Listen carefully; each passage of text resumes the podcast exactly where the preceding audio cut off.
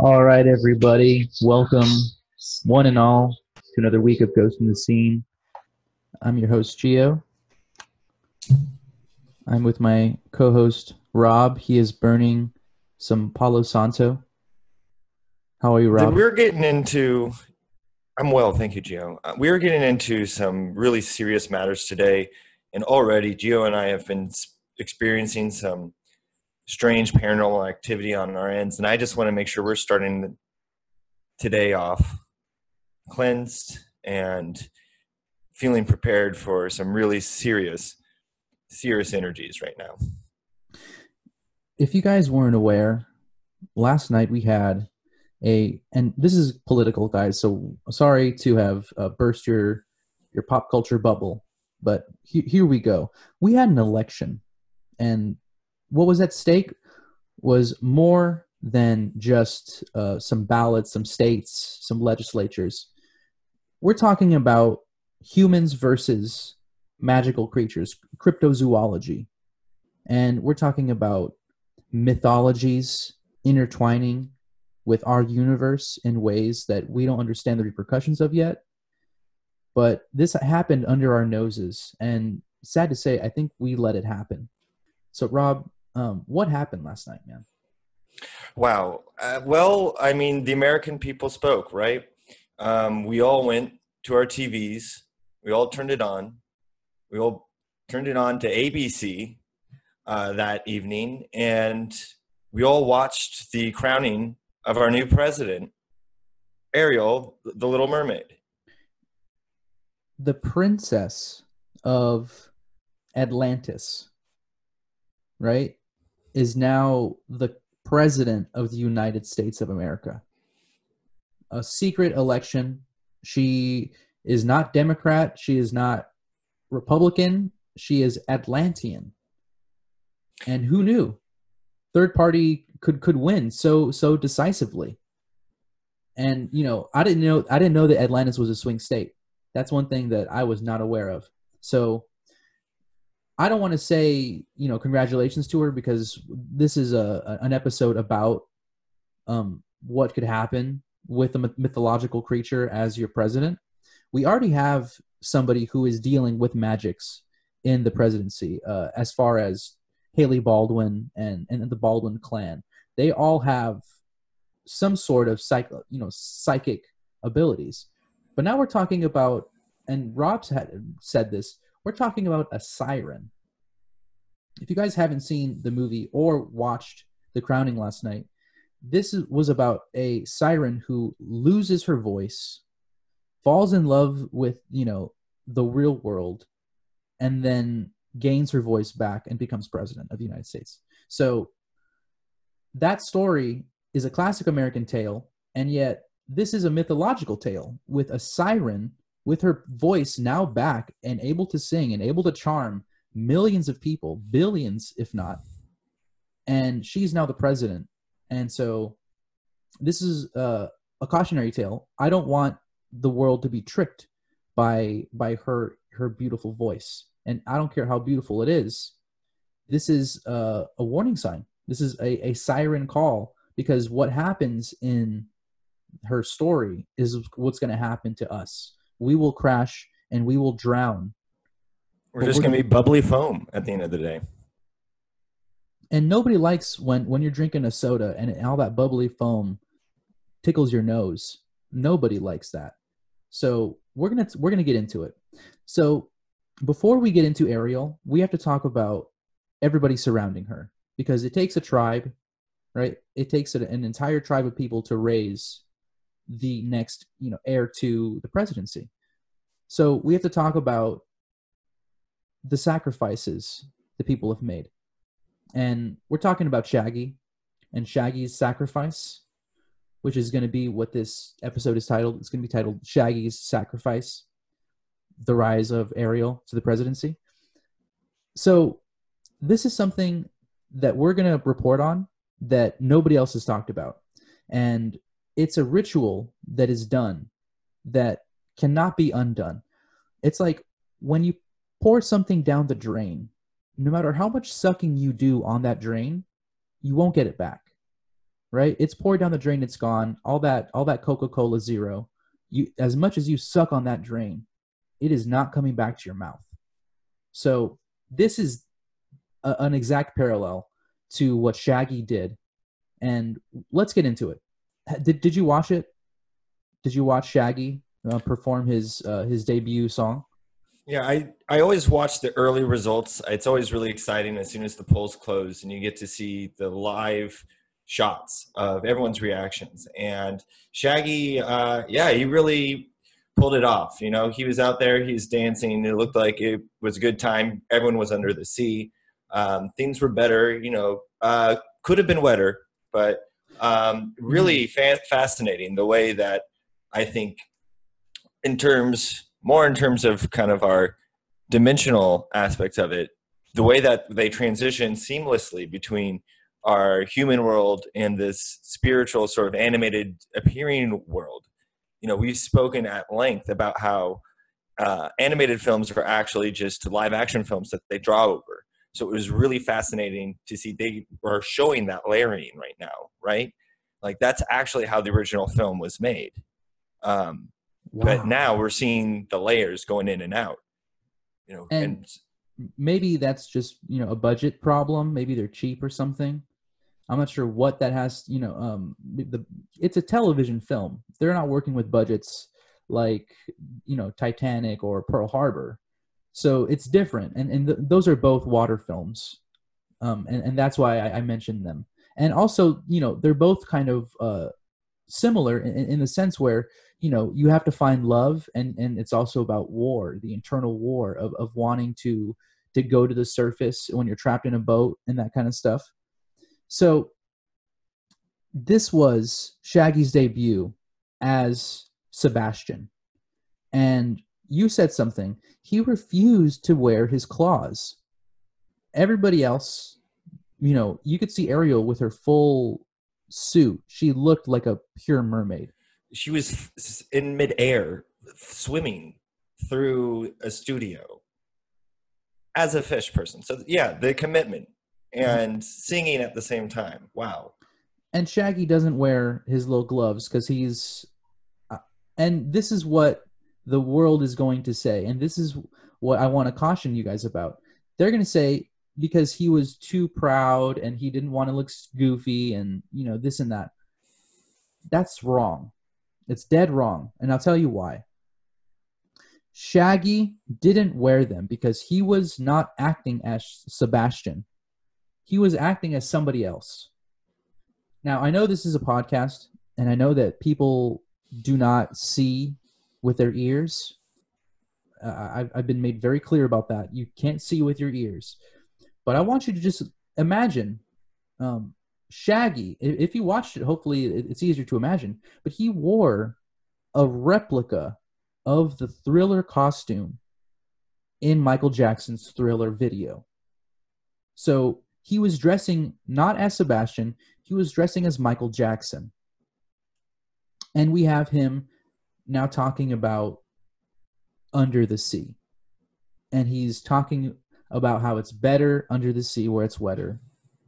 And I I want to make it very clear that this is a final period to the ritual that was burying, or first I would say digging up the dead body of Michael Jackson and reburying it at sea.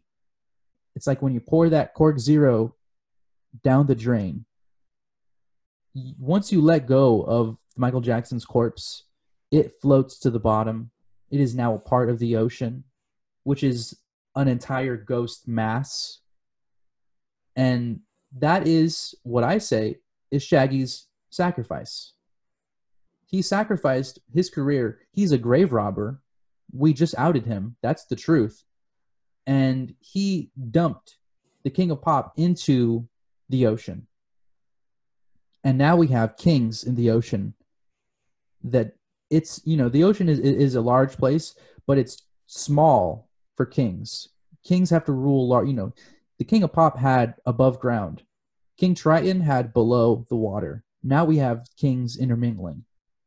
And that's why Rob had mentioned King Triton was not in the in, in the T V film.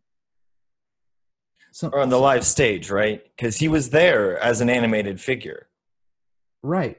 Because you said it best, you know, they say down when it's water under the sea and stuff, but it's not actually under the sea. You know, there's no, they're, they're not in a, in a fish tank. It's all pretend. And so I don't think the King Triton would besmirch his own image to have dry hair. His hair is supposed to be flowy. It's supposed to be wet. You know, he has a, a beard that's supposed to look elegant, and it, it's dry, and, you know, all that salt, he, he looks terrible. I mean, but also all I'm hearing is excuses, because we did receive the presence of a great queen, one of the greatest perhaps, mm. grace the presence of the stage and deliver an amazing knockout of performance, as queens do. And if you actually look, and you were saying this as well, Gio, her hair is beautiful, flowing and gorgeous, flowing as perhaps a king's beard may have if he actually, you know, made that step over. Now, why he didn't, I'm not sure. I think there's more to this story that it's not being told, but what I know and what I see is that we have the presence of a queen, finally, power in our reality. Um, and, you know, I would ask the ghost of Michael Jackson for that, for that answer. And, and here's the problem, that the ghost of Michael Jackson is going to be hard to pin down in an ocean of souls. And we got to ask Shaggy what he knows, because he's going to say that it wasn't him. Wasn't me. He's going to say that he didn't do anything. Wasn't me. He didn't do it. It wasn't him. I was just playing Sebastian. Well, I'm sorry, but that's not going to fly with us, because we know the truth. You know, now we have uh, half human, half fish in involved in politics. So I don't know if we've had that before. It could be, yeah, our first uh, paranormal hybrid um, president that we've ever had. Um, you know, it depends. We were going back. Maybe Buchanan was a werewolf. Um, he was not seen a lot during that night, but it's hard to look at those records because they're from so long ago, and the paper trails are pretty unreliable. But, you know, this is the kind of research that we're doing, and all more reasons to stay in tune and stay in the scene, because I think it's just being, having this awareness, right, is what yes. it comes down to. And even though you might not be running into, you know, a were president yourself personally anytime soon, I think it gives you some a good perspective and a good scenery to know where to go in your life. And we all didn't forget that F D R was in a, a wheelchair, and yet he walked, right? He had telekinesis. First paranormal president, perhaps, yeah, F D R. I, I mean, think about it. He will, with his, he Professor X'd himself into walking. He was able to lift his body with his mind and walk with, you know, and he couldn't use his feet. So that's all mind over matter, right? And when it came down to it, that's what beat the Nazis, was he had telekinetic powers. People don't talk about, uh, about that and about the true, you know, prowess of F D R in the telekinetic and psychic world. But you read a book, read a single book, and you'll see it's first paragraph, first sentence, F D R had telekinesis. You look in any World War Two book. Right. I mean, we also have Mary Todd Lincoln as one of the, also one of the finest example of paranormal researchers also occupying the White House. Just put that in your search browser, mm-hmm. Bing, you know. Ask Jeeves about that, guys. Ask him about that. And while you're at it, go ahead and look up, when did the, the Little Mermaid, even the story, start? Yeah. I mean, there's no definitive answer to that. Maybe a grim fairy tale, but it was, it was told, like, you know, what do you call it? Person to person, as, as, as a non-written story, a, a fairy tale before that. So this is where I want to caution. This is the mythology aspect, right? Yes, we've had paranormal people, and we've had telekinetic people, and we've had werewolves, but we haven't had a princess that's a siren, mm. you know, that is the heir to Atlantis. Because I don't remember him having any sons. King Triton in, in, in the original story and in, even in the movies. And Shaggy doesn't talk about the prince. It's all about the princess.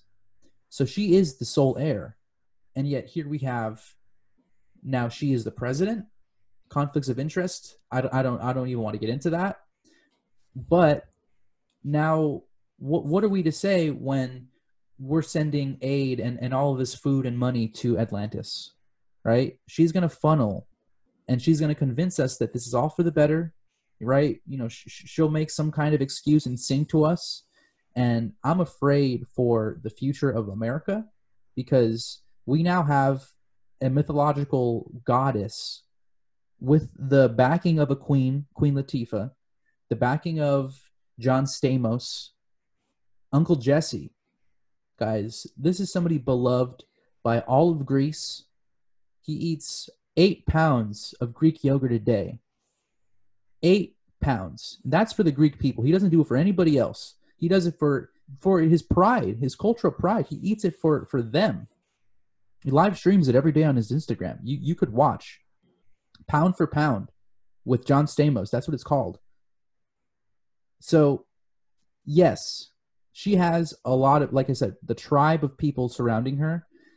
It, it is a, I would say, a nation of people that are willing to die for her, both underwater and even above water, because they put the movie out in, in the public atmosphere in the nineteen eighties. nineteen eighty-nine is when it first started. And you said something about how this kickstarted this entire Disney uh, franchise. Like, basically, they were, they were dead in the water. And then The Little Mermaid came out, and they were alive in the water afterwards. Uh, um, explain that to me, because I'm, I'm not really sure about this timeline here. Sure, Geo. So we all know Disney goes all the way back to the thirties, uh, coinciding with the rise of fascism. Um, and we get some characters like Mickey Mouse and Goofy. And, oh, turns out uh, Pluto... Um, in his debut, actually spoke, and he said one line. He said, "Kiss my butt." Holy sh! And then he never spoke ever again. Kiss my. So is he a millennial? Gen Z? Perhaps before his time, obviously, but silenced. They, by Mickey so, Mouse. Because think about it, all these animals speak. Why is Pluto the only one that does not speak? Why is Pluto the only planet that's no longer a planet? Why are they silencing Pluto, Geo? Because they add he, Pluto has, is the only advocate for eating ass in, in the Disney universe. And they had to shut him down until, I mean, they haven't, they haven't talked about him yet, but maybe th this will be time for his comeback. And he could say, you know, eat my butt one more time or kiss my butt, whatever he said. I think... I mean, if that's what's in his heart, like, they should just let him speak, because honestly, it's, we haven't heard from him, and it's, uh, you know, it's only right to just have him hear, to hear his voice finally. And wow. he if he wants to say, eat my ass, then I, he should feel free to do so. And they snubbed him. You know, there's a dog in The Little Mermaid. That's a shaggy dog. They snubbed Pluto. You know, Pluto could have been that dog, and he could have had his line. If Ursula is able to take away Ariel's voice and then put it in a conch shell, who's to say she didn't do the same thing to Pluto? Right? So Pluto right. absolutely is involved in the Little Mermaid mythology. He's there.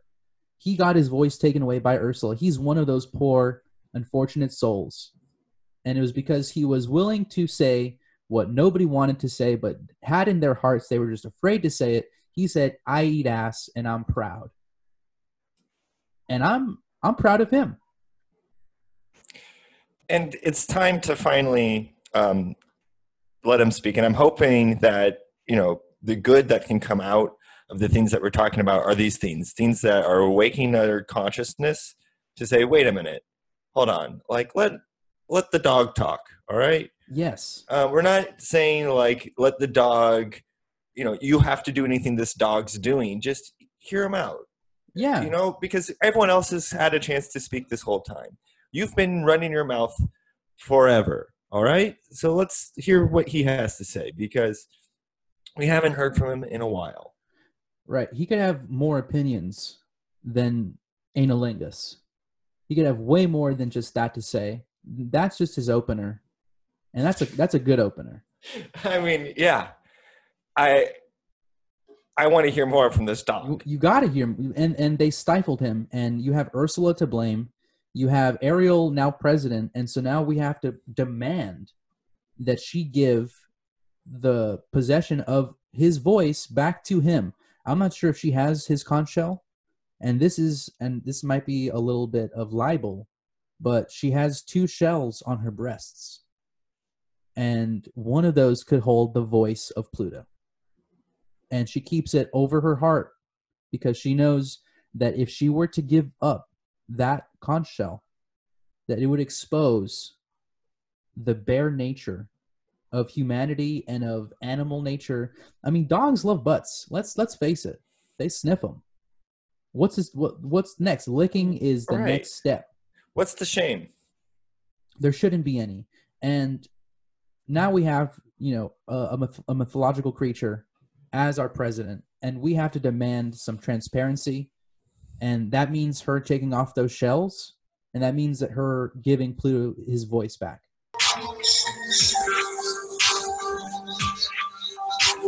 So John Stamos had a lot to do with all of this.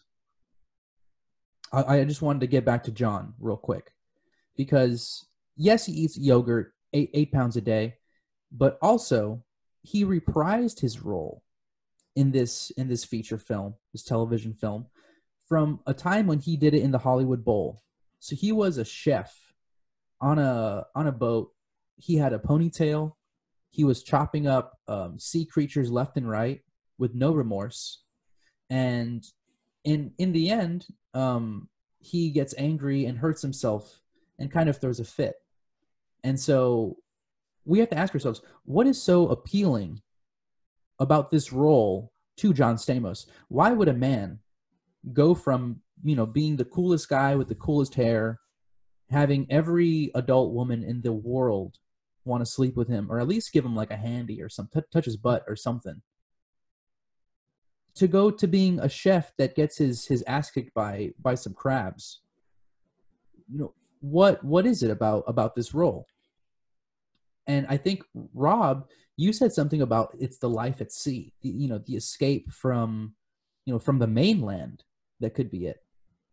I mean, he's, he's got to lay low, to be honest. You know, his wife, Aunt Becky, is in jail right now. I'm sure that does not look good on innies or report card uh, with anyone. So, you know, who knows who, who might be looking into his affairs? You know, what has, what has, uh, you know, Uncle Jesse been up to? Uh, so he's, you know, willingly putting himself out at sea for extended periods of time, uh, serving up Greek yogurt to, to a bunch of sailors. Mm-hmm. Um, you know, I've seen this move a hundred times, you know, I've, I've done it myself. You know, sometimes you just got to go out, lay low out in the high seas for a little bit, you know, do some, do some crew and work, and then you come back, and then, you know, hopefully everything's blown over. And now this is where we get modern, because this is almost the exact plot of The Lighthouse. And we have, you know, mythological mermaids and exile and isolation, and John Stamos is definitely in it as a fish. You see, you see him for, for a brief couple seconds when he's in the water. You see John Stamos. And so, you know, yes, he's, he's escaping from, from the role of Uncle Jesse, because this is something that he has played for decades, right? And when you method act for that long, it, it's no longer an act. It becomes, I would say, a split personality scenario, where part of him is always Uncle Jesse. And so part of him will always be married to this woman. And so they did, you know, finances together. They had accountants and accounts together. And she was funneling money to who knows where. to who knows what college, to Harvard, to Stanford, just giving them money just, you know, just in case she has kids eventually. And he could have done the same thing. And so I'd say it's a good move for him to be. This is kind of the Scientology route, where if nobody thinks that you're, you know, legal enough to be on land, you just go to sea. It's international waters, baby. And you're, you know, as long as you're able to deal with the ghosts and the giant octopuses and, you know, the sirens and the, and the mermaids, then I think you'll be fine. You know, and, and, and I'm sure he has stockpiled Greek yogurt at the hull of that, of that ship. And he's just ladling it for, for his whole crew. And he's putting stuff in it. He has beautiful taste. He has nothing but good taste. So the life of a, of a sailor for him, I understand. What I don't understand is why would he go in cahoots with fish people if in his story they ruin his life? And that's where I think this, the, the, the scene, people in the scene, we need some reporting on John Stamos. There's, there's been a lot of stuff that he's been doing that's just been under the radar, and we need a full investigation into Stamos, into the, the full house, full haunted house, full of ghosts house. Hmm. I mean, the inception of his career could have been way more paranormal than we give it credit. And so we have to look into that. Fuller house, fuller of ghosts house. I don't, I don't know. Maybe, maybe one of you knows out there what, what it is, but we're going to find out, and we're going to get to the bottom of this. And real quick, we have one last little bit. We wanted to talk about magic users, but like real magic users. That's with the K, folks. Yes. Magic. And we wanted to talk about um, the new Watchmen series. This is uh, this is a clip that Rob found, and Rob, I want to I want to thank you for this clip. Um, it, it led us down a very interesting hole, and you know um, you don't you don't find you don't find interesting holes very often. So here's the clip of um, the new creator of the Watchmen uh, continuation is talking about how he feels Alan Moore has used some magic with a K on him. So here's the clip. Did you try to reach out to him? I'm not yes. Sure. And he was like two words, one of them starting with F. Or um, I I don't talk about what the specific nature of our communication was, at, out of respect for him, right? Um, other than to say I was able to communicate with him. He received my communication. He acknowledged the receipt of my communication, and then he asked not to be involved or evoked in any way. I'm sure the language um, and, is pungent. Correct. And now I'm in defiance of that, too. The thing is, apparently, we just were mentioning your evacuation and the yes, fires. Correct. I mean, I don't know if he set California on fire to uh, get back at you, but you seem to sincerely believe that he has put a curse on you. Um, this sounds ridiculous to look at you in the eye and say, and, and say it, but... I, and here you're looking I, at me. I, I do... I definitely feel like he did, and there are a couple reasons for that. The first is Alan Moore is really into magic, not in a pretend way, but in a very real way. Like a way. warlock way? Yeah. Um, he believes in a snake god of sorts. And my understanding is, and al- although this is just purely anecdotal, that he cursed anybody who was going to touch Watchmen. And so it's got that, that Brady Bunch Hawaiian tiki idol sort of energy around it. And so once I started working on the show, there was a period of incredible excitement, like sort of the first act of any Twilight Zone episode where the character gets exactly what they wish for right. before Burgess Meredith's glasses break. I was going to you know, say exactly that. That's it, right? But then following that, I started to feel cursed. Not, again, in a, in a silly way where like weird accidents were happening around. I just felt emotionally cursed. So for the majority of the entire time that I was making this show, I was completely and utterly miserable. Wow. So right there, he says it. He felt he has been cursed. And then Damon actually reached out to me later, which was, you know, really thoughtful because we've been going back and forth about this, obviously. And, um, you know, Geo and I are going to be continuing our conversation because there's a lot more literacy that we could all use when speaking about ghosts, because I, I think in this interview it comes across as a little awkward. And because it is awkward to speak about these very personal experiences in front of people that you know will likely not believe you, even though they all work for an industry run by paranormal beings. But us in the scene will understand that complex. So, you know, stay stay tuned, stay in the scene. You know, maybe we'll get Damon to be, be able to speak about his experiences more fully here. But at the same time, if he feels the need to remain private because of the power of these spells that were cast, mm-hmm. we totally understand that as well. And always one hundred percent want to be practicing safely as well. You know, I, I, I was so spooked by Alan Moore's spirit that, you know, we began the show. I had to burn the Palo Santo because I know that this is not anything to be taken lightly. And if you look at a picture of Alan Moore, he would be a great King Triton. He looks just like King Triton. And so there we have the bridge that we needed to connect The Little Mermaid to H B O's Watchmen. Okay? And in H B O's Watchmen, the new series, it does not have the, you know, um, the, the cosign of Alan Moore. He is not into it. He hates it. He has cursed it. And what I want to say is we should take him seriously.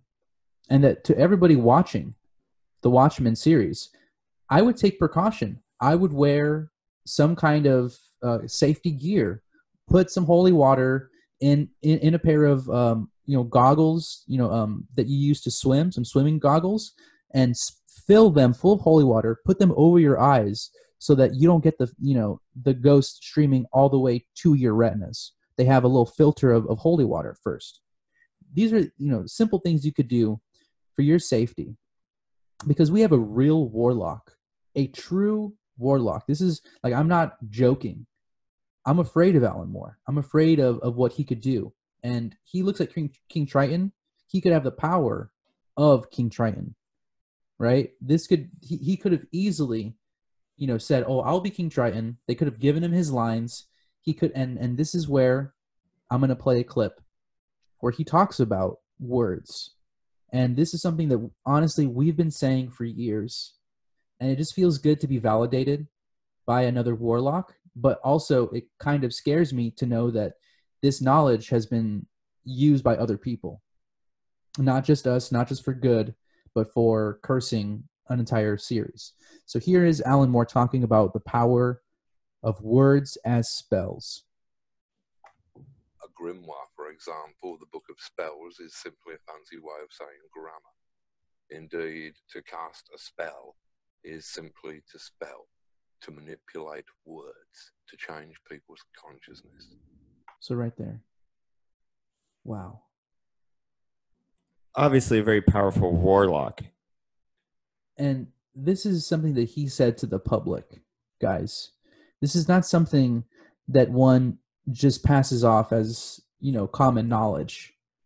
Be, and the reason why he said it so easily is because he probably has secrets so much heavier and darker and more powerful that he won't say on camera.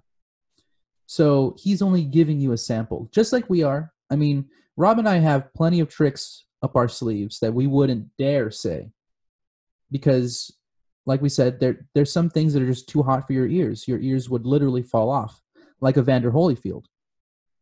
People don't talk about the fact that his ear actually fell off. It was not bitten off. And it was the fact that he was using magic as a supplementary part of his exercise, and he did it wrong, and the price was his ear fell off. And they blame Mike Tyson, but I'm sorry, Mike, he tried to to catch it with his mouth and put it back in place. So I think we give him too much heat for that. We should be, uh, you know, kind of talking about how Evander used the wrong magic on that. And maybe he got the magic from Alan Moore. And again, just to preach safety too, because as this information is spreading, we don't know how it can be used, good or bad, and it doesn't matter. Your intention may be good, but things can go horribly wrong. Absolutely. Know, Just Absolutely. Again, tying it back to Little Mermaid, because the big, the headline story, you know, Ariel at the beginning, she sings a beautiful, gorgeous song, but what she doesn't realize is that she's drawing this boat closer and closer to danger and rocks, mm-hmm. smashes apart. Uh, so it's a cautionary tale. And she then marries a prince. She's a princess. She marries a prince. The dynasty continues, and the, the people, you know, I don't want to say we suffer for it, but we are not involved in a part of their world, right? Right. And that's the scary part, is that now we have this separation of the presidency being for the people, and now it is for Atlantis, or for, you know, who, who knows who. The power is not, right? It's like our government isn't for the run by people anymore, just plain and simple, right? Mm-hmm. Government is now run by part people, part paranormal being. Now, I'm not going to assign too much to that one way or another, but I think we should just need to let that sink in a little bit, because that has some serious consequences. And we're talking about this in a split dimension, right? We're talking about this post-mandala, and we're talking about this with the idea that you might, in your dimension, not have Ariel as president, right? You might have Donald Bush. Donald Bush is, is your president right now. And that's great. And, and we're happy for you.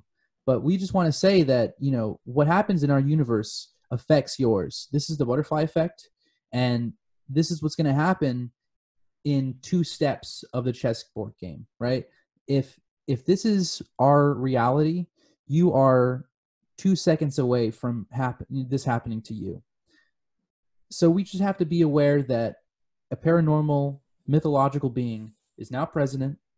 Shaggy, you know, ransacked the dead body of Michael Jackson and threw him in the ocean in order to help her win the presidency. So I'm not sure, you know, international waters and all of that, that's probably still legal. And as long as he's under the sea, we can't get him. We have Alan Moore cursing an entire television series, and so you have to watch out when you watch that. Watch yourself when you watch men. Or when you watch Watchmen. I'm sorry. And I think that's it. I think stay in the scene, guys. Keep your eyes on the screen. I'm I'm at a loss for words right now. That is just... meditate on all this, uh, center yourself. I know it sounds crazy, like everything's spiraling, but guess what? You're still here listening to us. So you, that means you're centered in something, right? You're believing in it. And right now we're collecting all the info. So thank you for being here, for being ears because uh, on this information, uh, cause that's going to be how we become more powerful together, right? We are all in the scene. So we're here for you. You're here for us. Uh, so let's keep on going, everyone. I am not done, and I know you're not either. Stay in the scene, guys, and take care. We love you.